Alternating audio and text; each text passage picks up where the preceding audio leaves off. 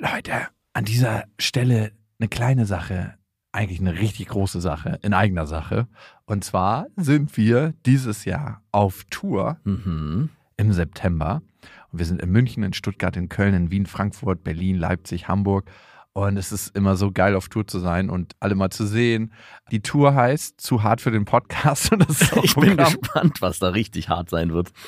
Ja, also es wird viel Interaktion geben, es wird viel zum Lachen geben und die Tour oder das, was dort passiert, entsteht gemeinsam mit euch und ich finde, das ist auch die Magie. Das heißt, bei jedem Tourstop ist es irgendwie anders und Mhm. neu für uns, neu für euch und für uns ist es auf jeden Fall immer sehr, sehr magisch. Also sichert euch jetzt schon die Karten München, Stuttgart, Köln, Wien, Frankfurt, Berlin, Leipzig, Hamburg. Ab jetzt 10% härter und Tickets gibt's ab jetzt auf bestefreundinnen.de und in den Shownotes.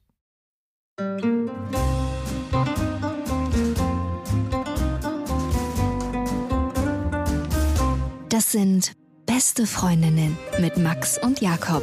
Schrei ich oder schrei ich nicht? Und du sagst es mir nicht, aber ich schrei aber nicht. Leg mich doch am Arsch. Der ultra ehrliche Männer-Podcast. Hallo und herzlich willkommen zu Beste Freundinnen. Hallo. Euer Abführmittel für die Ohren. Mm.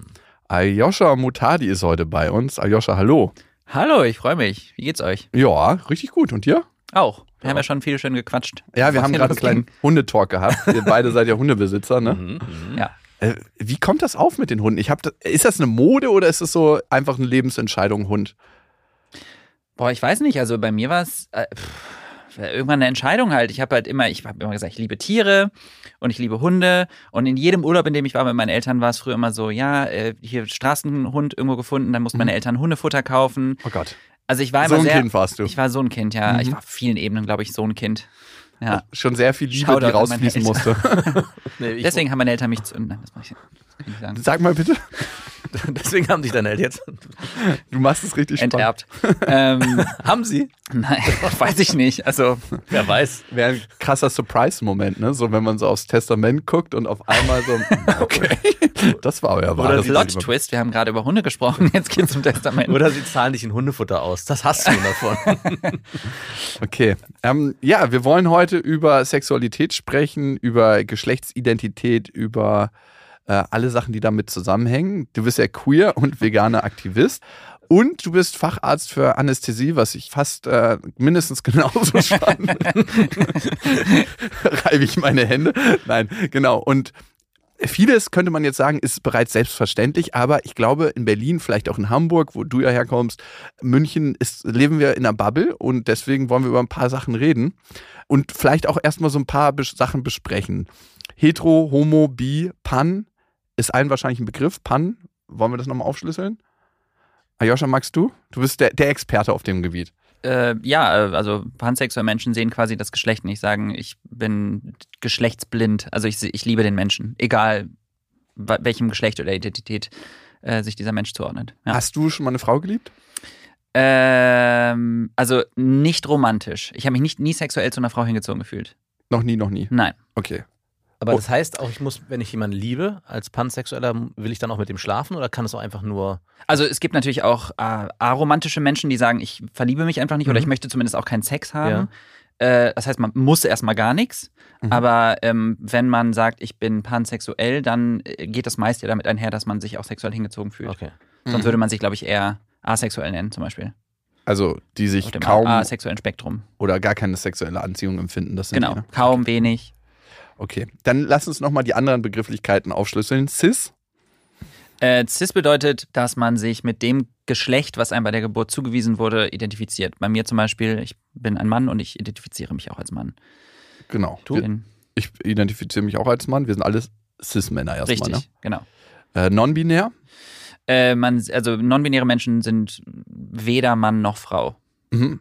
Und die lehnen halt auch so die gesellschaftliche Norm ab, könnte man sagen, ne? Die Geschlechterzuweisung. Genau, es ist wichtig allerdings, nicht binär ist kein drittes Geschlecht. Es ist einfach nur, es ist nicht, Men es ist nicht Mann und es ist nicht Frau. Also es braucht keine extra Toilette für Non-Binäre.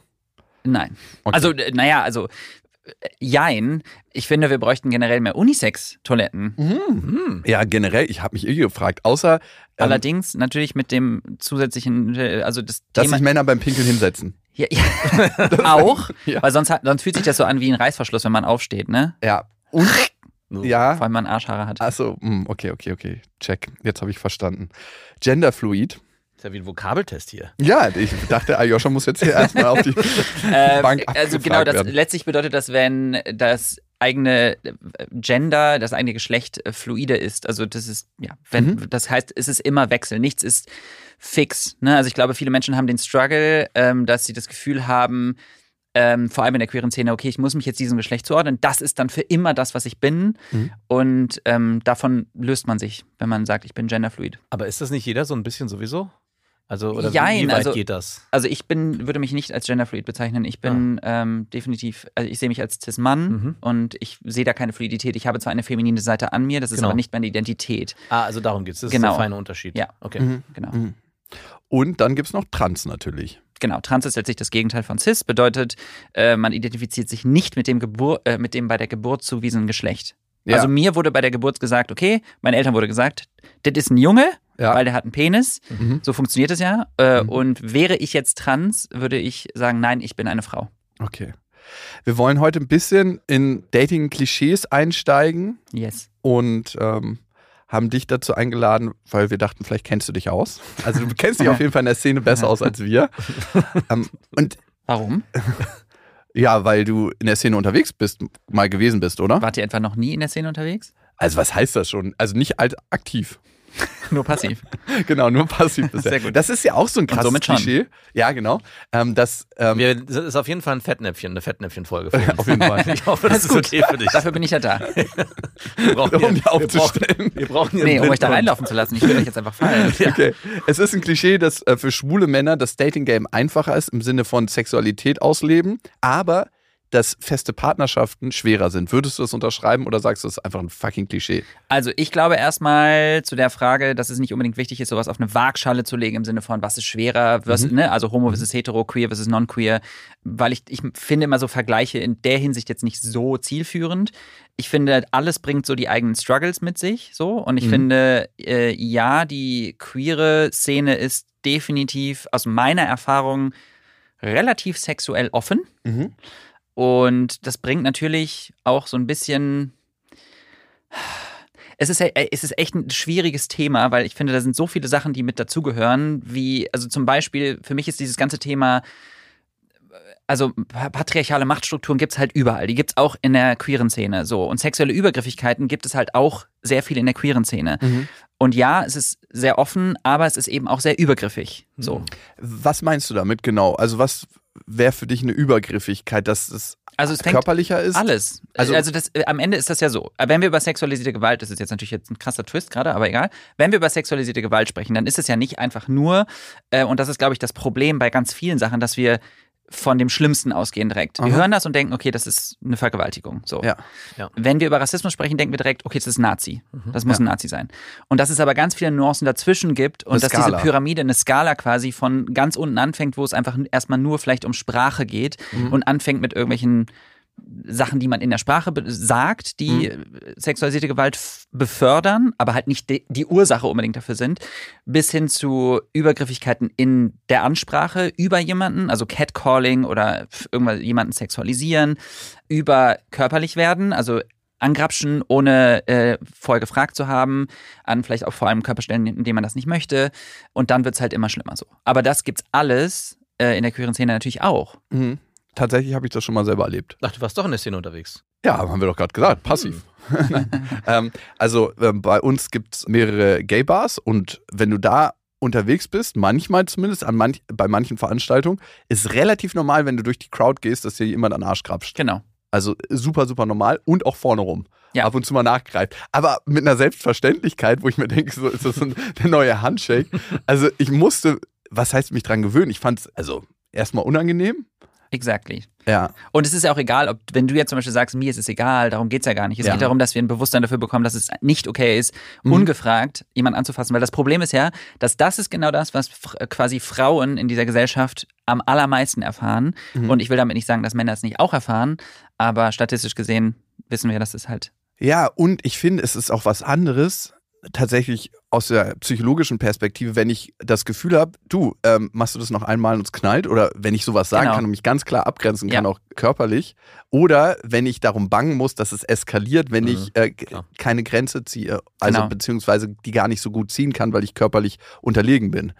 Das ist nochmal ein Unterschied. Und eine Sache, die ich noch sagen möchte zu, dem, zu der Frage der ursprünglichen, Mhm. ist natürlich, dass man auch, und das ist, finde ich, zum Beispiel ein Unterschied zu der nicht queeren Szene, immer eine gewisse Angst hat. Also ich finde, und da kommt es auch wieder total auf die Privilegien an und auf, bin ich jetzt vielleicht ein, wie ich zum Beispiel, also ich würde mich jetzt als relativ heterosexuell passing sehen, so, dass die, also Menschen, die mich auf der Straße sehen, nicht sofort sagen, oh wow, der ist auf jeden Fall queer.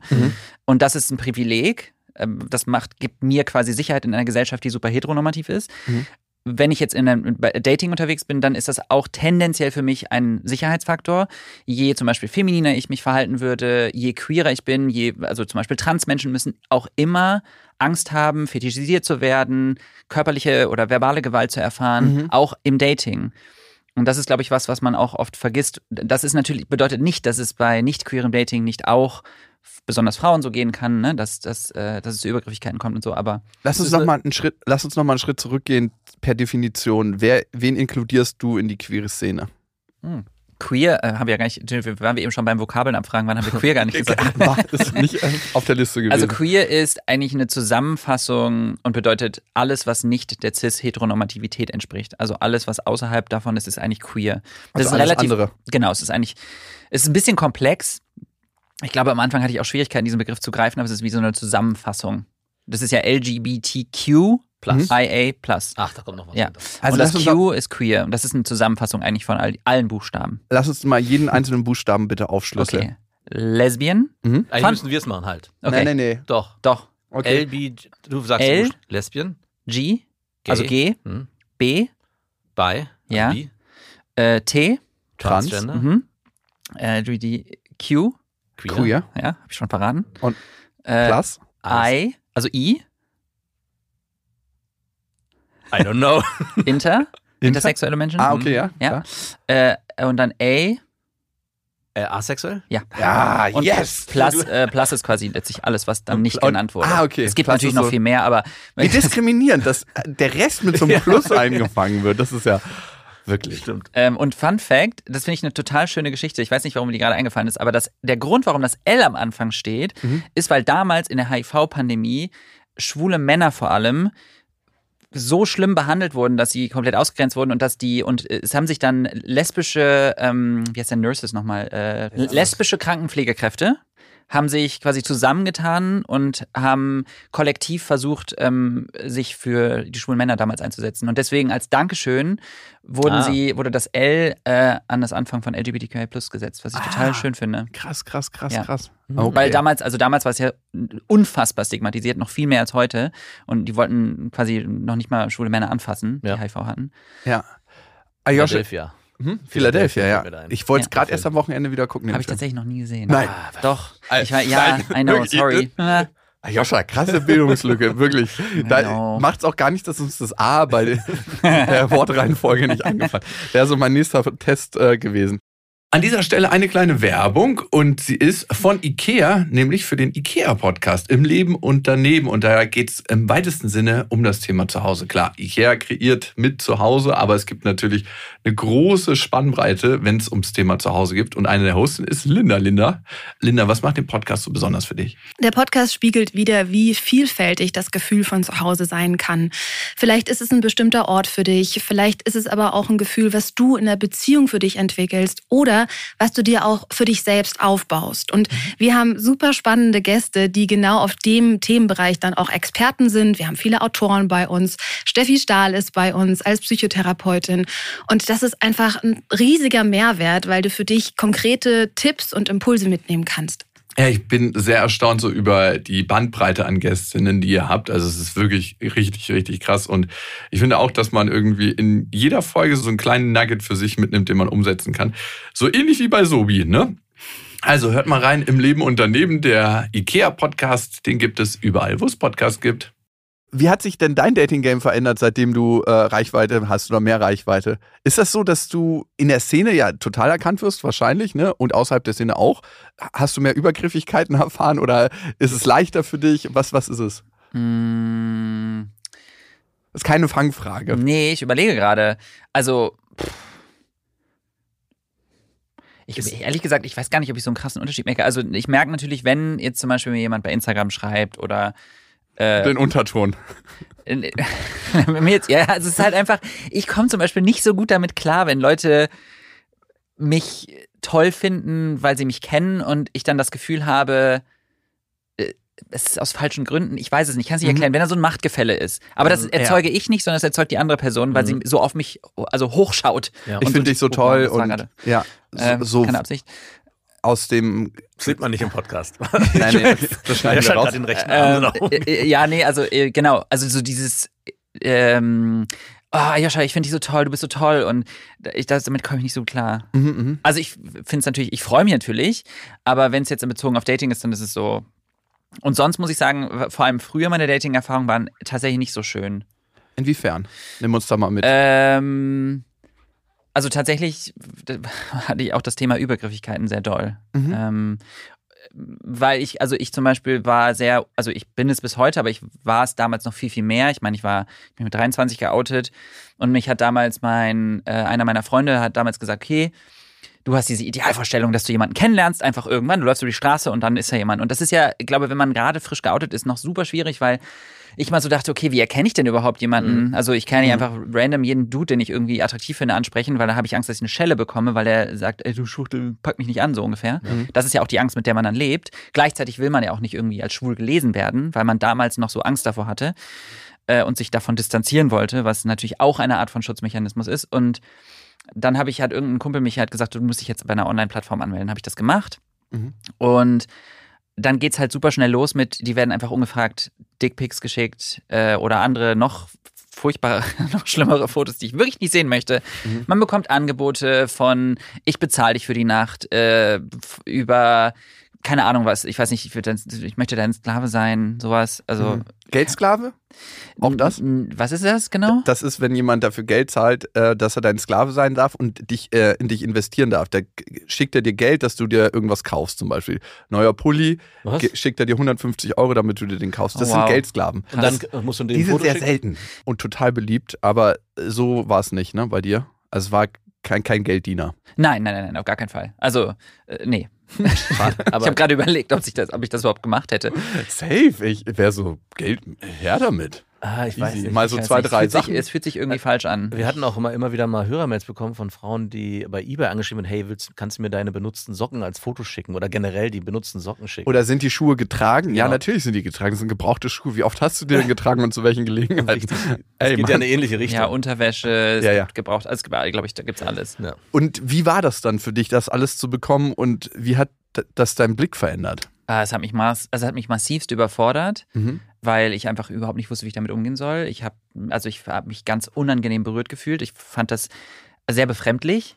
Mhm. Ähm, und wollte das alles gar nicht und wusste aber nicht, also man kann es ja nicht abschalten. Mhm. Ne? Du kannst es, du siehst es halt dann und denkst so, okay, wow, das ist super unangenehm. Mhm. Ähm, Ist ja eine Form der Übergriffigkeit. Es ist absolut eine Form der Übergriffigkeit. Äh, ungefragt jemandem Sachen zu schicken, die absolut sexuell sind und sexualisierend sind, das, ist- geht nicht. Mhm. Aber es ist halt damals halt noch nicht bewusst. Und das Problem ist, ich habe dann immer gedacht, ja, ich bin halt einfach ultra prüde. Also ich habe den Fehler sofort bei mir gesucht. Das ist was ganz, ganz Natürliches psychologisch gesehen, zu sagen, ich bin verkehrt, wenn die Masse um mich herum ganz, ganz anders ist. Habe ich ja auch gelernt, ne? Das ist ja das, was ich als queere Person gelernt habe. Mhm. Ich habe nie queere Vorbilder gehabt. Ich hab, bin immer quasi alleine gewesen in, meinem, in, meiner, in meiner Wahrnehmung. Ich habe im Fernsehen, in Medien, in Werbung, in meiner Schule nie queere Menschen gesehen. Wenn, dann wurden die verarscht oder es wurde sich über die lustig gemacht oder sie Stimmt. wurden so stereotypisch dargestellt. Zum Beispiel so, ich weiß nicht, ob ihr euch an Wochenshow noch erinnert.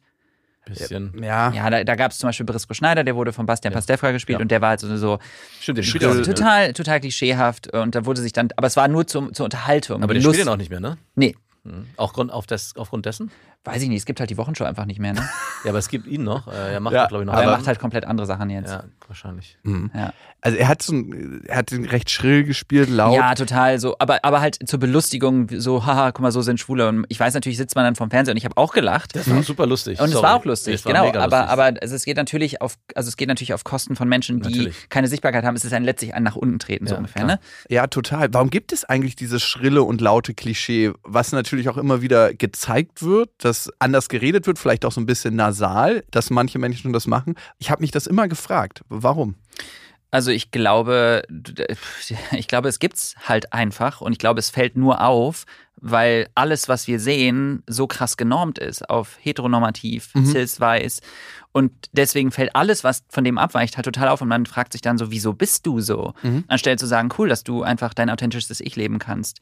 Ähm, und ich weiß, was du meinst. Du meinst, äh, warum das jetzt quasi besonders in der queeren Szene so ist. Ich glaube, dass queere Menschen sich vielleicht tendenziell auch mehr von diesen toxisch-männlichen nicht heteronormativen Denkmustern und Verhaltensmustern lösen und Mhm. sich eh da nicht einordnen. Aber ich kann da ja keine definitive Antwort darauf geben. Also Und jetzt Es gibt speziell. ja da alle Facetten. Total, total. Aber ich, ich würde sagen, dass wenn wir eine, eine Studie machen würden und Mhm. tausend Männer einladen würden und du nur anhand der Stimmenprobe einteilen müsstest, sagt jemand, er ist selber gay oder er ist hetero. Dass du es an der Stimme erkennen würdest. Und da ist die Frage, und, und das, das habe ich mich schon oft gefragt, warum es manchmal eine andere Art gibt zu reden, weil sie sich einfach abgrenzen wollen von Cis-Männern. Ich glaube nicht, weil also man baut sich damit ja eigentlich eher, also du legst ja viel mehr Steine damit in den Mhm. Weg. Also das ist ja, Ja. nichts, was einem hilft. So, Mhm. ich zum Beispiel habe mich das eine Zeit lang mal gefragt.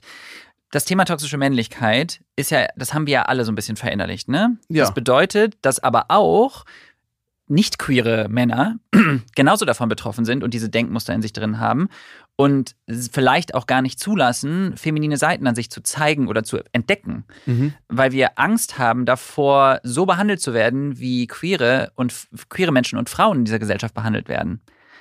Wisst ihr, was ich meine? Ja, ja, klar. Und äh, ich finde, ähm, deswegen weiß ich manchmal gar nicht, ob vielleicht viele Männer nicht sowieso, also cis, nicht queere Männer, sich generell auch femininer verhalten würden, gäbe es diese Muster nicht, gäbe es diese Klischee und diese Rollen nicht. Und Ah, umgekehrt, pff, warum jetzt Es ist Okay. super interessant, dass du das so äh, gerade beschreibst. Ich habe mich ertappe mich, mich gerade bei dem Gedanken. Ich hatte gestern äh, im Badezimmer eine Situation. Meine Tochter war, wir haben uns gemeinsam, gemeinsam fertig gemacht und dann hat sie mich irgendwas gefragt und ich habe dann so voll auf feminin, schwul irgendwie so so ein bisschen so ach wirklich und habe so angefangen so komisch zu reden und habe mich in dem Moment gefragt, was machst du ja eigentlich? Ist und habe so ein bisschen den Brisco Schneider gemietet. Meine Tochter hat mich hat total gelacht auf der einen Seite, aber ich habe mich auch in dem Moment gefragt, was, was kriegt sie eigentlich gerade mit? Einerseits fand, dachte ich so, hey, okay, ich zeige hier irgendwie eine Seite von mir, die irgendwie nicht dem normalen, hey, ich bin hier der Mann im Haushalt.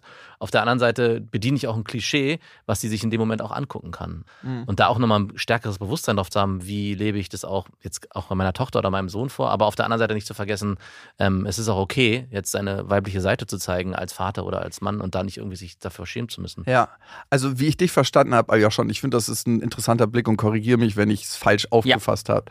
Eigentlich gibt es eine Norm, die gelebt wird Mhm. und wir wissen gar nicht, aufgrund der toxischen Männlichkeit, die in, Mhm. in uns alle eingeimpft wird, was ist eigentlich natürlich? Was könnte ein Spektrum sein, auf dem wir uns eigentlich alle entwickeln, weil diese Norm so eingeschränkt ist, dass es gar nicht für uns natürlich ist, anders zu sprechen, obwohl das vielleicht natürlich wäre. Also ich will jetzt nicht, das mit dem Sprechen weiß ich jetzt nicht. Das ist ein Beispiel, aber ist genau das, was du meinst. Wir sind halt so krass ähm, in diese in diese Rollenbilder reingedrückt worden ähm, und haben das alle so doll verinnerlicht, Mhm. dass wir, glaube ich, von klein an lernen, so muss ein Junge sein. Mhm. Und das fängt wirklich, und ich meine jetzt nicht so banale Sachen, das ist zwar auch so wie, wie okay, Jungs kriegen blau und Mädels, äh, Mädchen kriegen pink, Ja. ähm, sondern es geht ja viel mehr. Es ist ja, es ist in der Sprache verankert, es ist in unseren Verhaltensmustern verankert, es ist in der Art und Weise, wie wir Sport machen, welchen Sport wir machen, ähm, in, in allen möglichen Dingen ähm, verankert, wie wir uns als Mann zu verhalten haben. Ja. Und das schränkt uns ja total ein, uns überhaupt ausprobieren zu dürfen, weil sobald wir diese Rolle verlassen, ist es dann zum Beispiel so, dass ich sage, okay, wow, der ist auf jeden Fall schwul. Mhm. Genau. Als ob das was Schlimmes wäre, Genau. abgesehen davon. Ne? Also Mhm. und, und davor wollen sich Män Männer schützen, die zum Beispiel nicht schwul sind oder nicht queer sind. Und das ist aber auch was, was nicht nur von Männern, von anderen Männern ausgeht, sondern auch von Frauen. Also Absolut. Ich, ich habe es gerade erst erlebt, dass jemand, den ich kenne, der hat äh, von seiner Partnerin gehört, ey, verhalte dich mal wie ein Mann, das ist mir zu unmännlich. Und ich dachte mir so, wow, what the fuck? Wie hat er sich denn verhalten, dass dieser Satz gefallen ist? Ja, der hat sich anders an sie angekuschelt. Ah. Wow. Und da dachte ich mir, ist das ihr fucking Ernst? Also vor allem ähm, da drauf als Mann gut zu reagieren oder aber auch als Frau, das ist gar nicht so einfach. Nee. Ne? Wenn du jemanden sehr gerne magst und dich angezogen fühlst und eigentlich dem anderen auch gefallen willst und dann trotzdem sagst, du lebst das so, wie du möchtest, ist nicht so easy. Es ist voll, ja, es ist voll schwierig. Und ich mache ein spannendes Beispiel jetzt. Also, habt ihr schon jemals einen Mann geküsst? Ja, So ein bisschen. um Vierer einzuleiten. Okay, aber ich meine jetzt nicht einen Kuss auf die Wange, ne? nee, nee, richtiger Zungenkuss, war sehr piekig. Nee, habe ich nicht. Okay, hast du, was eine Wette oder hast du einfach Nein, äh, um Vierer einzuleiten. Was? äh, einen Vierer einzuleiten. Ach so, okay. Ja, Ähm, gut. das Okay, dann bist, du, dann bist du. Nein, nein, nein, dann bist du raus aus der Nummer. Ist gut. Doch, ich habe stimmt, ich habe einmal äh, so ein, ich habe sogar ein Bild davon, aber da haben wir uns nur Mund auf Mund, so quer, aber Zunge hat nicht, es war nur so Okay. Nee, kurze das zählt nicht. Ja, ich es weiß, muss richtig so ein- Aber ich weiß noch, dass ich, äh, es hat gepiekt. Es piekt sofort ult- so, ultra krass. Wie unangenehm. Also, okay, weil ich wollte eigentlich auf was hinaus und das hat jetzt nur so mittelmäßig, aber egal, es klappt trotzdem gut, weil am Ende ist es so. Äh, alle meine Freundinnen in meinem Umfeld zum Beispiel haben schon mit einer Frau rumgeknutscht. Mhm. Ähm, Könnte eine Bubble sein. ja, äh, ne. Vage These. denken wir zum Beispiel mal an Christina Aguilera, warte, nee, warte mal, Madonna und Britney haben damals rumgeknutscht. Ja. Äh, dass das halt total sexualisiert wird, wenn Frauen miteinander rumknutschen. Das ist dann voll toll. Das ist also ein Bild, ne? Männer sexualisieren das dann. Ja. Äh, und ich, es ist überhaupt nicht normal, auch im Fernsehen oder in Serien. Es wird zwar mehr, aber dass Männer miteinander rumknutschen oder dass Sex gezeigt wird. Ähm, und das zum Beispiel ist für mich auch ein Sinnbild dafür. Wenn Männer das miteinander machen, dann ist man automatisch sofort schwul. Das geht gar nicht. Aber man hat gar nicht jetzt die Chance, das überhaupt ausprobieren zu wollen. Auch wenn man sich, also zum Beispiel, ich habe mit vielen Frauen rumgeknutscht, obwohl ich sage, ich möchte mit denen keinen Sex haben und trotzdem habe ich mit denen rumgeknutscht. Ähm, und umgekehrt, wieso darf es nicht auch Heteromänner geben, die sagen, ich möchte mal mit einem Mann rumknutschen, ohne dass ich denke, dabei denke, ich muss mit dem in die Kiste steigen? Wisst ihr, was ich meine? Ja, also ich würde schon behaupten, da hast du recht, da gibt es noch eine Tendenz, dass das eine ähm, okayer ist als das andere, aber auch das weicht sich auf. Es weicht sich alles langsam ja. auf. Also ich habe viele Freunde, die zum Beispiel auch schon mal, also tatsächlich nur passiv bisher sich einblasen lassen haben, um zu gucken, Du wie hast das ist. viele Freunde. Einige Freunde. Das höre ich zum ersten Mal. Ja gut, äh, ich kann dir vier, vier namentlich nennen, aber ich weiß nicht, ob das so zielführend ist. Wow, Ja. okay. Ähm, und die meinten einfach, die wollten mal das ausprobieren, da Erfahrung sammeln und äh, die würden auch sagen, dass sie straight sind, also Ja. hetero. Und ähm, aber für die ist es so, ja, gar kein Ding.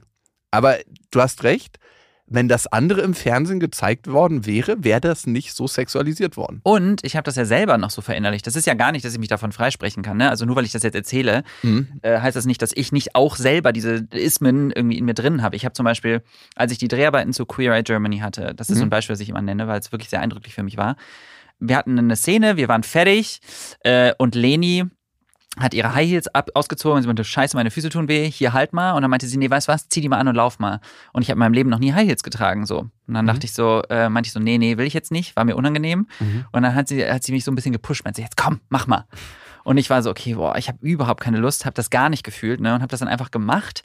Alle haben geklatscht, so die Kameraleute waren so, hey, geil, äh, super und mich angefeuert. Ich habe sie am Ende ausgezogen und habe mich, äh, wäre am liebsten im Boden versunken, weil ich es richtig unangenehm fand. Und dann ich, äh, da sind wir irgendwie abends ins Hotel und haben uns nochmal darüber unterhalten und dann habe ich tatsächlich angefangen zu heulen, als wir darüber gesprochen haben. Und dann habe ich äh, gemerkt, ich bin eigentlich in so umgeben von Menschen, die mir so ein krass sicheres Gefühl geben, weil die alle queer sind. Also die Kameraleute nicht und so, aber trotzdem, wir haben die ganze Zeit mit Leuten zu tun gehabt, die viel flamboyanter und extrovertierter sind als ich. Und trotzdem hat mich das so, hat mir das so viel Angst gemacht, etwas zu machen, was so weit außerhalb meiner Komfortzone liegt, weil es etwas ist, wovon ich mich mein Leben lang gelernt habe zu distanzieren, dass ich voll so eine Krise hatte und dachte, okay, wer bin ich eigentlich und wer wäre ich eigentlich geworden, wenn es diese ganze Scheiße nicht gegeben hätte? Wenn ich so viel Angst davor habe, auf Heil zu laufen, obwohl ich in so einem krassen Safe Space bin, Ja. was heißt, was sagt das über mich und über die Gesellschaft aus? Und das hat mich so ein bisschen zu, der, zu dem gebracht, was ich eben erzählt habe. Das ist ja, betrifft ja nicht nur mich als queere Person, sondern auch als nicht queere Person. Nur da denkt man vielleicht nicht so viel darüber nach. Genau, weil die Situation vielleicht auch nicht so oft da ist. Genau. Oder weil es gar nicht im Rahmen der Möglichkeiten ist. So, was, was erachte ich für mich als mein Spielraum, mein Spielfeld? Ja. Und da, das ist ja gar nicht so groß. Aber es ist krass, was du gesagt hast, dass das dich so erschüttert hat, Ja. dieses Beispiel. Am Ende müsste man ja eigentlich sagen, ist gar nichts dabei. Es sagt was darüber aus, wie du dich identifiziert hast, wie du dich gesehen hast, in was für einem Umfeld also das hat ja am Ende Scham in dir ausgelöst Genau. wahrscheinlich auf einer Genau. bestimmten Ebene. Ja. Scham ist so eines der stärksten Gefühle, was wir Ja. spüren können. Und es ist immer eigentlich evolutionär gesehen, dass du aus der Gesellschaft ausgeschlossen wirst, aus der Gruppe. Und es bedeutet vom Gefühl her den, deinen Tod. Weil früher, so ne, vor 10.000 Jahren hat das aus der Gruppe ausschließen dein Tod bedeutet. Mhm. Darum ist das so stark und darum hat es auch so eine explosive Wirkung. Und was ich mich frage, wenn das das bei dir schon ausgelöst hat, ne, der ja wirklich in einem Safe Space war da Mhm. eigentlich, klar auch ein bisschen angefeuert und medial muss man auch immer sagen, ey, Kameraleute wollen das sehen und die wollen auch deine Unsicherheit sehen. Es wurde aber nicht gefilmt, ne? Ach, das wurde nicht Nein, nein, gefilmt. nein, nein, nein. Okay, dann ist ein Unterschied. wurde Aber nicht gefilmt. ähm, Das hätte ich nicht gemacht. okay, ach krass, Das hätte ich okay. nicht gemacht. Wieso nicht? Also ich hatte so schon Scham. Ja, das wäre ja doch on top gewesen. Das wäre, da hätte ich, da hätte ich geblockt. Aha. Ja, das weiß ich safe. Weil ich es immer noch nicht tun würde, glaube ich. Also ich kann eine andere Szene sagen, wo ich ähm, gefilmt wurde, weil ich habe äh, für eine äh, Aufzeichnung ein Pferdekostüm getragen. Ein was?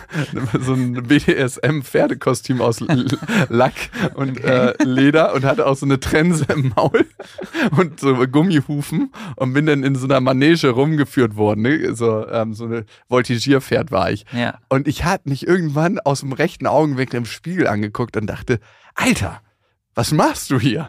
Und da habe ich gesehen, wie ich in diesem Pferdekostüm war und musste dann auch ganz urplötzlich wieder daran denken, hey, das wurde einfach nur ausgewaschen, dieses scheiß Kostüm. Da haben schon andere drin gesteckt und ich fand es einfach so widerlich.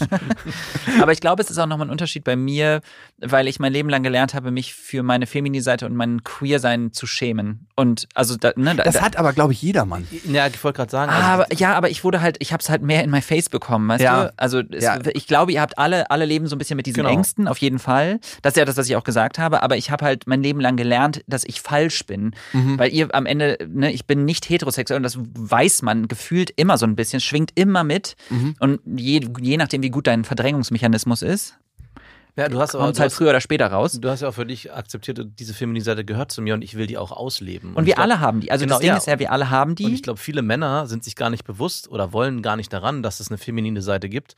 Und dann kommen sie auch gar nicht dazu, diese auszuleben. Genau. Also dieses Beispiel mit meiner Außer Tochter. sie trinken viel Alkohol. Genau, eben. Es sei denn, sie trinken. Das ist schon eigentlich, ne, da siehst du, wie sich manchmal Männer in den Armen liegen, so beim Fußball ist das okay.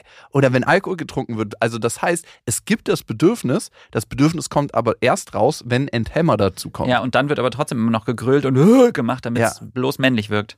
Das ist schon krass, in was für ein Gefängnissen viele wohnen, ne? Ja, absolut. und, sich nicht mehr bewusst sind, dass es dieses Gefängnis gibt. Und Ja. das war so eine Situation, in der ich gemerkt habe, Mhm. dass ich in einem bin. Und Ja. das ist das, was mir so ein bisschen Angst gemacht hat, weil ich so dachte, fuck, äh, was, was bin ich? In was für einem Gefängnis lebe ich eigentlich, wenn ich mit so geilen, tollen Menschen unterwegs Mhm. bin und mich trotzdem nicht sicher fühle und trotzdem Angst habe, dass, weil am Ende habe ich ja gedacht, ich schäme mich, dass die mich so sehen, Mhm. obwohl die ja viel mehr diesem Bild entsprechen und viel mehr das leben, was ich da probiert habe, als ich. Konntest Total du das absurd. In Kontakt bringen, kommunizieren mit Ja, denen? ja, ich habe das total kommuniziert, aber ich habe gesagt, ich kann das verbalisieren, aber meine Gefühle innen sind trotzdem dieselben wie vorher.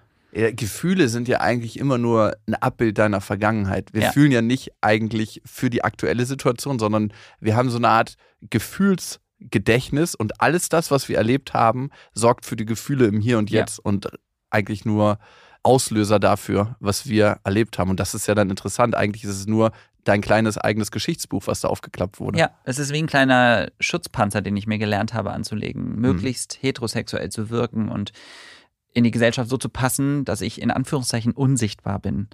Genau, das war, ich hatte das nämlich vorhin auch, als du es gesagt hast, du hast vorhin gesagt, ich bin auf, also von außen her nicht so wirklich zu erkennen als queer oder schwul, sondern mir fällt es leichter, mich so einzufügen, ob das auch eine bewusste Wahl ist, dass du sagst, ich will, könnte vielleicht mich sogar noch mehr auf meine feminine Seite begeben, Mhm. aber ich entscheide mich dafür, also als du reingekommen bist zum Beispiel, habe ich auch nicht gedacht, okay, äh, du siehst einfach aus wie ein heterosexueller Mann, du hast jetzt nicht irgendwie ein, ein diveresken Ersch- Erscheinungsbild. Das ist ja dein Klischee, was du Ja, genau. Frage das ist, wie sieht ein heterosexueller mein- Mann genau, aus? genau. Ne? Ja, genau. Aber ist es eine bewusste So wie Max. Genau, so wie ich. äh, ist es eine bewusste Entscheidung? Also zusätzlich ist es. Nein. Okay. Absolut nicht. Also gar, nie bewusst. Ich glaube, ich habe immer schon, also wenn ich an meine Kindheit denke, es gab immer Situationen, wo ich gemerkt habe, boah, eigentlich habe ich voll die femininen Seiten in mir, aber ich unterdrücke die. Ich habe zum Beispiel in meinem Zimmer immer getanzt, habe ich noch nie in irgendeinem Podcast erzählt, by the way. Hm. Ich habe in meinem Zimmer immer zu, zu Britney oder zu Backstreet Boys oder so habe ich getanzt und habe einfach mich komplett frei gefühlt.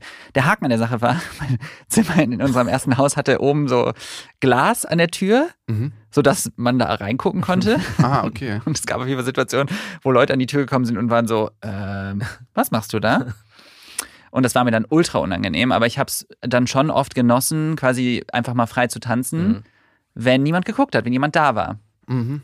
Und ähm, aber sobald das, sowas hätte ich ja nie gemacht, wenn andere Menschen dabei gewesen wären in der Öffentlichkeit. Geschweige denn, ich habe sogar teilweise andere Musik gehört oder anderen Menschen gesagt, ich höre andere Musik, nur um männlicher zu wirken. Ich habe auch witzigerweise äh, immer gesagt, ich esse super viel Fleisch, weil ich dachte, das wirkt männlicher. Ja. Also ich habe super viele Mechanismen. Ich habe mich homophob und transphob geäußert, um mich zu distanzieren. Klar. Ist das was, was bei dir irgendwie nach nachwirkt? Also so auch in puncto Scham oder Schuld? 100 Prozent, ja. ja all, all das, was ich jetzt, also das ist alles für mich ein Verarbeiten, darüber zu sprechen, das anzuerkennen, dass das da ist, ist eine Art, das zu verarbeiten und daran zu arbeiten, so Ja, für mich. Der erste Und Schritt. ähm, ich weiß nicht, habt ihr schon mal, kennt ihr so diesen Begriff Pick Me Girl? Also so, habt ihr schon mal gehört? Mhm. Ähm, also wenn, wenn zum Beispiel weiblich, so- also äh, ich sage jetzt einfach mal Cis-Frauen, also weiblich sozialisierte Menschen, schlecht, also so sagen, ich bin nicht so ein Mädchen, ich, bin- ich bin nicht so eine Frau, ich hänge lieber mit Männern ab, ich bin nicht so zickig, ich bin viel cooler als die anderen. Das ist ja auch eine Art, äh, sich irgendwie anpassungsfähig zu machen und zu sagen, ich möchte, dass die Männer mich mögen ähm, und andere Frauen abzuwerten. Ja. Und das gibt's aber auch in anderen Bereichen. Ich war zum Beispiel ein Pick Me Gay. Ja? Ich habe gesagt, ja, ich bin nicht so ein Schwuler, ich bin nicht so tuckig, ich bin nicht so, so flamboyant und äh, ich finde das, ich will mich davon klar distanzieren. Ich möchte, dass ihr Heterosexuellen mich mögt. Ja. Was in deiner, was in deinem Aufwachsen ah, glaubst du hat dafür gesorgt, dass du dich so entwickelt hast zuerst? Und was waren die Auslöser, dass es einen Gamechanger für dich gab? Also ich glaube, das ist ja super individuell bei jedem anders so, aber Ja. ich glaube, das, das größte, eines der größten Themen ist fehlende Repräsentanz und Sichtbarkeit. Ähm, dass ich einfach von Kind auf das Gefühl hatte, ich bin komplett alleine mit meinen Gefühlen. Ich bin eine Anomalie. Aha. Weil ich habe ja gemerkt, da ist was. Ähm, ich, man hat, ich habe relativ früh schon gemerkt, so dass ich Männer anziehen finde. Mhm. Und habe das aber immer verdrängt und habe dann immer so gedacht, nee, das darf auf gar keinen Fall passieren, das darf nicht sein, das ist eine Phase, das geht weg. Und die Ausreden ändern sich immer, je nachdem, wie alt man dann gerade ist. Ähm, und dann kriegt man natürlich mit, also in meinem Umfeld, in meinem Freundeskreis, in der Schule, meine Eltern, wir hatten gar keinen Kontakt. Und wenn, dann war es immer irgendwie klischeehaft oder abwertend, dann kamen irgendwelche Sprüche, Hm. Von, oh, der ist schwul, wusstest du das? So. Und natürlich nehme ich das auf. Natürlich, Natürlich. höre ich das. Ja. Ähm, oder wenn, ich wurde, natürlich wurde auch, wurden auch Witze in der Schulzeit über mich gemacht, so, du bist schwul, du bist ein Mhm. Schwuchtel, du bist Ballett und so. Irgendwelche blöden Sachen, die halt einfach nur waren, weil ich zum Beispiel mich immer wohler mit, äh, mit Frauen gefühlt habe. Mein Leben lang. Mhm. Weil ich weniger diesen Klischees angehören musste. Ich durfte Fußball nicht mögen, ich durfte Bier nicht mögen. Also Wie Bier wir. nicht, Wie nicht wir. mögen. Ja, wir mögen auch kein Fußball und auch kein Bier. Siehst du, so. Und keine Autos.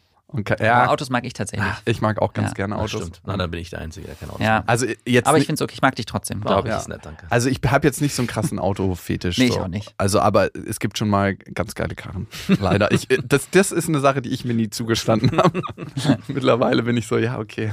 Ja, Stimmt. gut, aber ich glaube, also das fasst es eigentlich ganz gut zusammen. Und der Game Changer, den du gefragt hast? Ja, was war so der Auslöser? Vor allem Outing, ne? Finde ich, ist immer so ein Riesenwort. Müssen sich irgendwie Heteros outen? Mama, ich bin übrigens hetero. Ähm, ist das nicht schon Diskriminierung als solches, sich zu outen? In Äh, irgendeiner Form? In einer, in einer idealen Welt, in einer Utopie, ja. Ja. In der leben wir aber nicht. Ähm, ich habe jetzt, das passt eigentlich ganz gut zu. Es gab vor, oh, ich weiß nicht, ein paar Tagen hat sich einer Handball, Mhm. Ja. einer, einer, der in der ersten Liga, glaube ich, Handball spielt, Spitzensport. Spitzensportler, Handball, als erster Mann geoutet. Es gibt einen, der Einer. schwul. Ja, ein, ja. ein Profi-Handballer, der schwul ist. Laut Statistik müsste es jeder Zehnte Gibt es natürlich mehr. Ja. Ähm, aber einer, der sich geoutet hat. Und dann sehe ich diesen Beitrag bei der Tagesschau und sehe die Kommentare Ja. Tagesschau. Tage, Entschuldigung, ähm, die in Instagram, wie heißt das, heißt das Tagesschau nicht? Ja, Ja, doch, mag sein. Aber ich, dass es auch so ein Thema ist, dass es hat sich ein Handballer Ja, ja, geoutet in der genau. Tagesschau. Aber das Wow. Ding ist, genau das, voll viele Leute haben geschrieben, boah, das sollte doch egal sein inzwischen, ja, Ja. und jetzt ist ein Sackreis in China, bin interessiert und, und ich habe dann darunter geschrieben, dass das eine Art von, also es verkennt halt die Ernsthaftigkeit und die Wichtigkeit von so einem Coming Out, Mhm. Wir brauchen das. Wir sind auf Ja. jedes Coming-out angewiesen. Solange ähm, queere Menschen diskriminiert werden wegen ihrer sexuellen Orientierung, wegen ihres Aussehens, ähm, solange Transmenschen äh, nicht eigenständig über ihren Körper entscheiden dürfen, solange äh, schwule Menschen nicht weltweit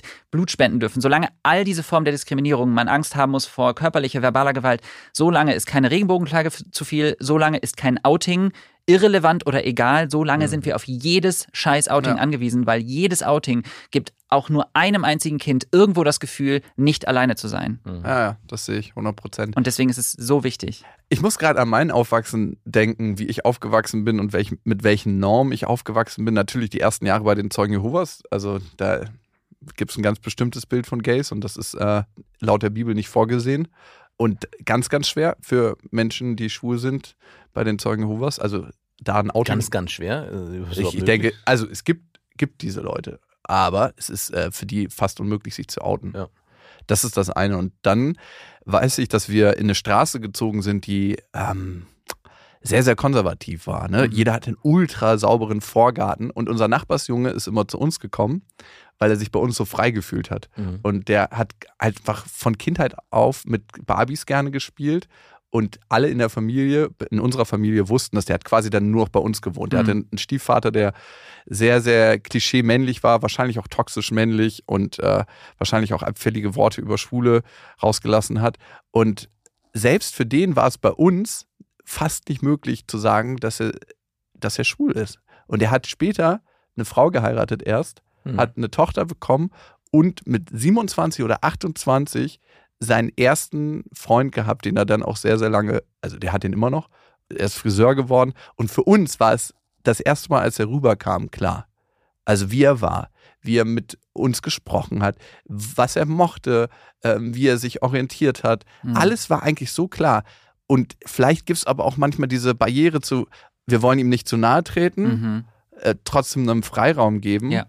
Und ja, ich habe es total vergessen. Aber also es ist eine schöne Geschichte, weil eigentlich zeigt es ganz gut. Ich glaube, vielen Menschen sollte bewusst sein, dass jeder von uns kann theoretisch in, im Umfeld jemanden haben, der queer ist, aber noch nicht geoutet ist. So. Mhm. Der sich einfach noch nicht geoutet hat oder sich nicht traut oder Angst hat oder sich davor ver versteckt oder Mhm. es nicht ein, ein, also nicht wahrhaben möchte. Und ich glaube, weil, weil mir schreiben natürlich auch voll oft Leute so, hey, ich habe das Gefühl, meine beste Freundin, mein Freund, ähm, was soll ich machen? Mhm. So, und dann ist es so, ja, das Problem ist, ein Outing oder ein Coming Out ist etwas super, super Persönliches und Individuelles. Wir können nie die Lebenssituation von Menschen einsehen. Ich glaube, das Wichtigste, was alle Menschen sich wünschen, ist das Gefühl von Geborgenheit und Sicherheit und Verständnis. Also alles, was ihr machen könnt, also man sollte niemals irgendjemanden zu einem Coming Out pushen. Mhm. Aber was man machen kann, ist sagen, egal was ist, egal wie du dich fühlst, egal wer du bist, egal wen du liebst, ich bin einfach immer für dich da. Ich hoffe, du weißt das. Ich glaube, das ist das Einzige, was wir alle brauchen. Und wenn dann irgendwann das, die Situation kommt, dass die Person das Gefühl hat, okay, I'm ready, dann cool. Den Satz, den du gerade gesagt hast, man sagt auch, dass das Wichtigste in der Kindererziehung emotionale Präsenz. Ist auch so. egal wie jemand ist, egal welchen Weg er geht. Mhm. Und wenn du guckst, wenn jemand so auf Abwege gerät, auch so Radikalismus, ist meistens der Hauptgrund, dass das nicht da gewesen ist. Ja. Dieses Gefühl von Zugehörigkeit. Und deswegen suchen sich solche Menschen oft Gruppen, wo sie sich dann zugehörig fühlen. Ähm, Ich aber glaube, wir alle haben diese Grundbedürfnisse, ohne Klar. Scheiß. Alle Menschen haben dieselben Grundbedürfnisse. ja, gar nicht so kompliziert und doch so verkannt. Ja. Okay. Ayosha, für dich war es ein Weg zum Outing. Mit 23 hast du dich geoutet, ne? Äh, plus, minus. Okay. Aber Ich weiß es nicht mehr 100%, aber ich glaube ja. nicht so ultra früh, ne? Nee. Wie alt bist du jetzt? Äh, Das älter. verrate ich nicht. Sagst du das wirklich nicht? Nein, 34. Okay, 34. Ähm, also vor elf Jahren circa. Und ähm, du hast da gesagt, dass du damals noch viel Fleisch gegessen hast, Ja. ne? Weil du das als männlich erachtet hast. Ja, Und heute bist du vegan. Also ja. ein krasserer Plot-Twist. Also gibt es nicht Outing plus dann vegan werden. Wie kam das? Ähm, also das ist tatsächlich passiert, weil ich mir ein Video damals angeguckt habe auf Facebook, wo quasi sämtliche Schlachtungsmethoden Mhm. und alles, was so, jede Tierindustrie wurde einmal kurz beleuchtet und ich habe normalerweise immer weggeguckt, also es gab so diese Videos, aber ich habe Mhm. sie immer nicht geguckt, weil ich so dachte, kein Bock auf die Scheiße, ich will Mhm. mein Essen genießen. Ja. Ähm, und dann habe ich an irgendeinem Tag ich so gedacht, boah nee, ich, ich gucke mir das jetzt an. Und dann habe ich so geheult, ich war alleine in der Wohnung, deswegen habe ich auch geheult, sonst hätte ich es glaube ich nicht gemacht Mhm. ähm, habe so doll geheult für eine Stunde, dass ich bin überhaupt nicht mehr klargekommen, weil ich so dachte, das ist so schlimm. Ich wusste nicht, dass das so schlimm ist. Und dann habe ich halt so schrittweise versucht, irgendwie erstmal Fleisch zu reduzieren oder gar nicht mehr und dann Bio und Käse langsam und habe mich halt immer mehr damit auseinandergesetzt. So. Und dann irgendwann, muss ich sagen, ist auch so ein bisschen durch mein Outing und äh, durch mein Coming Out und durch das Ganze damit selbst, aus, also sich mit sich selbst auseinandersetzen, habe ich sehr viel darüber reflektiert, wie machtlos ich mich gefühlt habe in vielen Situationen meines Lebens. Dass ich halt, ich habe mich nie entschieden, schwul zu sein. Mhm. Ich bin schwul geboren worden. So. Und ich habe es irgendwann realisiert in einer Welt, die mir immer gesagt hat, du bist aber falsch so und wir wollen dich so nicht. Mhm. Und wir diskriminieren dich für das, was du bist. Und diese Form der Diskriminierung in ganz anderer und viel ausgeprägter Form erfahren Tiere, weil Die haben sich nie die dazu haben sich das entschieden. nie ausgesucht und wir sind einfach überlegen und wir machen es, weil wir es können, nicht weil wir es müssen. Mhm. Und der Gedankengang hat mir echt auch nochmal einen kleinen Stoß gegeben, weil ich so dachte, krass, ähm, solange ich, also ich hätte mich so sehr gefreut, wenn andere Menschen mir eine Stimme gegeben hätten, ob es heterosexuelle oder nicht, eben, also queere oder nicht queere Menschen sind. Und solange ich das kann und die Möglichkeit habe und in der privilegierten Situation bin, nicht nur altern vegane Alternativen zu haben, sondern auch den Zugang zu Ressourcen, zu Geld, zu Informationen, ähm, möchte ich das versuchen. Glaubst du, es hat auch was mit Mitgefühl zu tun? Also in dem Moment, wo du Ja. Mitgefühl dir selbst gegenüber entwickelt hast, ne? Und deinen eigenen Weg gegangen bist und eine Bewusstwerdung dir gegenüber äh, durchschritten bist, konntest du die Augen nicht mehr verschließen vor dem, was auch sonst da ist. Weil ich finde immer, also in der Psychologie sagen wir, jemand kann nur so weit nach außen leuchten, wie er bei sich nach innen geleuchtet hat mit der Taschenlampe. Hat das auch was damit zu tun? Ja, wahrscheinlich schon. Ich habe gerade überlegt, also ich glaube ja, ich sage immer, dass ich ähm, der festen Überzeugung bin, dass die meisten Menschen die Grundwerte vom Veganismus eigentlich in sich tragen, weil ich glaube, keiner von uns möchte Leid zufügen. Es gibt natürlich Leute, die einfach scheiße sind, klar, brauchen wir nicht drüber reden. Oder einen Fetisch haben? Genau, diese zwei Kategorien, sonst gibt's nichts. ähm, aber ich glaube, also meine Theorie, das ist aber tatsächlich nur eine Theorie, ist, dass Menschen, die von Diskriminierung betroffen sind, vielleicht auch mehrfach von Diskriminierung betroffen sind, tendenziell sich leichter in andere Formen der Diskriminierung reinversetzen können Mhm. und tendenziell dadurch es leichter fällt, Zugang dazu zu finden. Ich glaube aber auch, dass dieses ganze System, also diese Tierindustrie, so gut funktioniert, weil sie auf äh, der Ignoranz der Menschen aufbaut Mhm. und weil sie einfach nicht sichtbar ist. Und Klar. da sind wir wieder beim Thema Sichtbarkeit, auch Ja. wieder Überschneidung. Wir sehen nicht, was hinter diesen Produkten steht. Wenn wir sehen würden, wie das alles hergestellt wird und Ja. was mit den Tieren gemacht wird, und dann kommt noch dazu, dass wir natürlich auch vieles nicht wissen. Also wir haben Mhm. einfach ein fehlendes Wissen. Das viel, bei vielen löst es auch einfach erstmal Angst aus. So, okay, was ist mit Nährstoffen? Boah, gar keinen Bock, meinen Kühlschrank jetzt auszuräumen. Was darf ich denn das noch? Darf ich denn das überhaupt noch? Also dieses, dieses äh, englische Wort ist overwhelming. Ähm, Überwältigt. äh, überwältigend, Nee. ja. Vielleicht einfach so eine? Reizüberflutung oder Überforderung. Das Ja. ist das Gefühl von Überforderung. Ähm, und besonders bei Männern das Gefühl, dass man jemandem was wegnimmt. Ich lass mir meinen Schnitzel nicht nehmen. Ja? Ja, voll. Also, was meinst du, ich krieg immer noch Leute, die mir einfach schreiben, ich lass mir von dir nichts vorschreiben und dann schicken die mir ein Foto von einem Grillfleisch oder so oder was gerade. Gott, oh Gott, oh ich denke mir echt so, okay, wow, cool. Es Dir ist schon klar, dass ich weiß, wie das aussieht. Ich laufe auch durch den Supermarkt so. Ey, da müssten sich Leute ja richtig provoziert fühlen, ne? Ja, äh, 100 pro. Krass. Aber das ist, halt- ich glaube wirklich, ohne Scheiß, wenn ich sagen müsste, was das größte Problem ist, was wir Menschen haben, ist es unser Ego.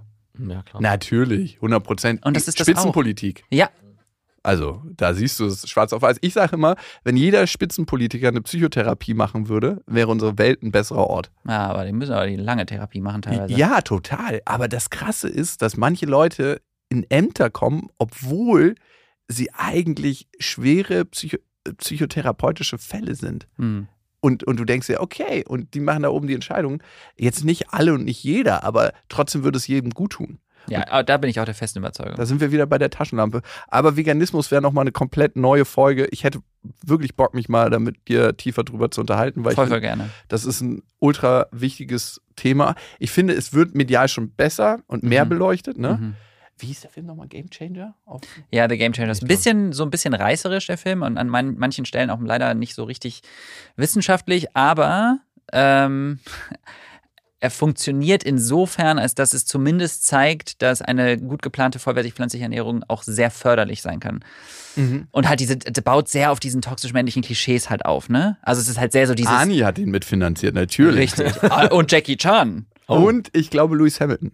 Das, ja, aber der ist auch tatsächlich sehr, also der ist sehr überzeugter aktivistischer Veganer. Als Formel-1-Fahrer müsste ich auch irgendwo gucken, wo ich meinen Fußabdruck loswerde. Ja, stimmt. Ja, aber ich glaube, dem geht es tatsächlich nicht um den Fußabdruck. Also der teilt auch richtig krasse Inhalte auf seinem Ja, Instagram. ja, der, also ist- auch. Der wurde da schon, ja, ja, ich weiß. Ja, der setzt sich auch, glaube ich, dafür ein, dass Mercedes, weil der aber kooperiert ja auch mit Mercedes, äh, mehr lederfreie Mhm. Varianten und den, also so rausbringt. Das ist echt cool. Endlich also, mal eine G-Klasse mit lederfreien so, so richtig relatable. Für ne? meine toxische Männlichkeit. Finally kann ich mir meine fette G-Klasse leisten. Oh, ja, die gibt's ja gar nicht mehr mit Stoffsitzen. Das ist ja so ärgerlich. okay. Ja, Aljoscha, es war spannend mit dir abzutauchen und ich kann für mich sagen, dass ich manche Sachen besser verstanden habe und besser erfühlen konnte, weil für mich ist es immer ganz, ganz wichtig, dass ich auch ein neues Gefühl zu Dingen entwickle, weil wir letzt, werden letzten Endes nicht von unseren Gedanken so krass regiert wie von unseren Gefühlen. Voll. Ich möchte auch nochmal, wenn ich abschließend was sagen darf, das mache ich jetzt einfach, Bitte. sagen, dass alle, die jetzt zuhören, also ich glaube, es gibt viele Menschen, die sich, wenn man das hört, was wir heute so besprochen haben, besonders wenn man wenig Berührung damit im Alltag hat, überfordert fühlen und das Gefühl haben, boah, es ist so viel und diese ganzen Begriffe und ihr müsst euch das nicht alles sofort merken können, ihr müsst nicht alles sofort verstanden haben, aber ich glaube, es fängt damit an, ein Bewusstsein dafür zu haben und irgendwas zu machen, anstelle einfach stehen zu bleiben, den Kopf in den Sand zu stecken, zu sagen, nee, das ist mir alles zu viel, la la la la la, so. Also ähm, es ist okay und normal, sich unsicher zu fühlen und auch ein Gefühl von Überforderung zu haben. Das bedeutet aber nicht, dass man sich nicht damit auseinandersetzen sollte. So. Und das erste ist äh, diese Folge teilen, weil das kann so einen ganz kleinen, niedrigschwelligen Einstieg schaffen ins Ja. Thema. Ohne jetzt zu viel Werbung Und machen wenn zu so die wollen. Begriffe sind. Ja, doch. Ich meine, auch da. Ja. Einfach sich damit auseinanderzusetzen. Manchen geht's ja, ich meine, wir alle sind so voll geblastet und haben den Kopf so voll und dann muss da noch was Neues rein, aber es ist wichtig einfach.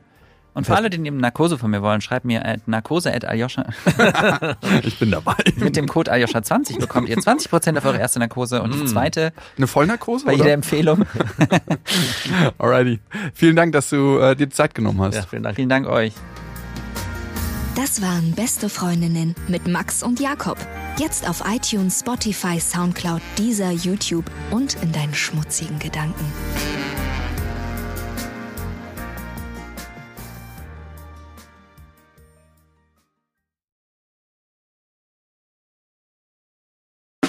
Der 7-One Audio Podcast-Tipp. So, ganz kurz, stopp, bevor ihr abschaltet. Hallo, Grüße, äh, hier sind wir nochmal. Wir sind äh, Niklas und David und äh, wenn euch diese Podcast-Folge, die ihr jetzt gerade gehört habt, gut gefallen hat, dann können wir euch nur sehr empfehlen, kommt mal rüber zu uns. Hört mal, hört mal, hört mal bei uns rein. Vielleicht ist das ja was für euch. Es ist eine Einladung. Ja, absolut. Also wir öffnen die Tür. Und ihr müsst nur noch reinkommen. Genau, kommt rein. Also vielleicht habt ihr jetzt noch was vor, vielleicht habt ihr noch eine Autofahrt vor euch, vielleicht wollt Genau. ihr jetzt gerade noch mal zu Hause ein bisschen sauber machen, aufräumen ähm, oder Freund, Freundin besuchen oder Oma und Opa, dann ähm, äh, hört doch einfach mal eine Folge. Wir sind quasi die 5 Euro, die ihr irgendwann mal in die Hosentasche gesteckt habt und dann die Hose gewaschen habt und dann äh, aus dem Schrank wieder rausnehmt und sagt, oh, hier sind 5 Euro. Das sind wir. Wir sind quasi ein Geschenk für euch. Und Ja. ihr wusstet aber noch nichts davon. Ja, ihr könntet wahrscheinlich gleich reicher sein, wenn ihr uns hört. Ah, gedanklich. Also mental ähm, Bereicherung im äh, Mindset. Falls ihr äh, Mindset-Defizite aufweist. Kommt We vorbei. got you covered.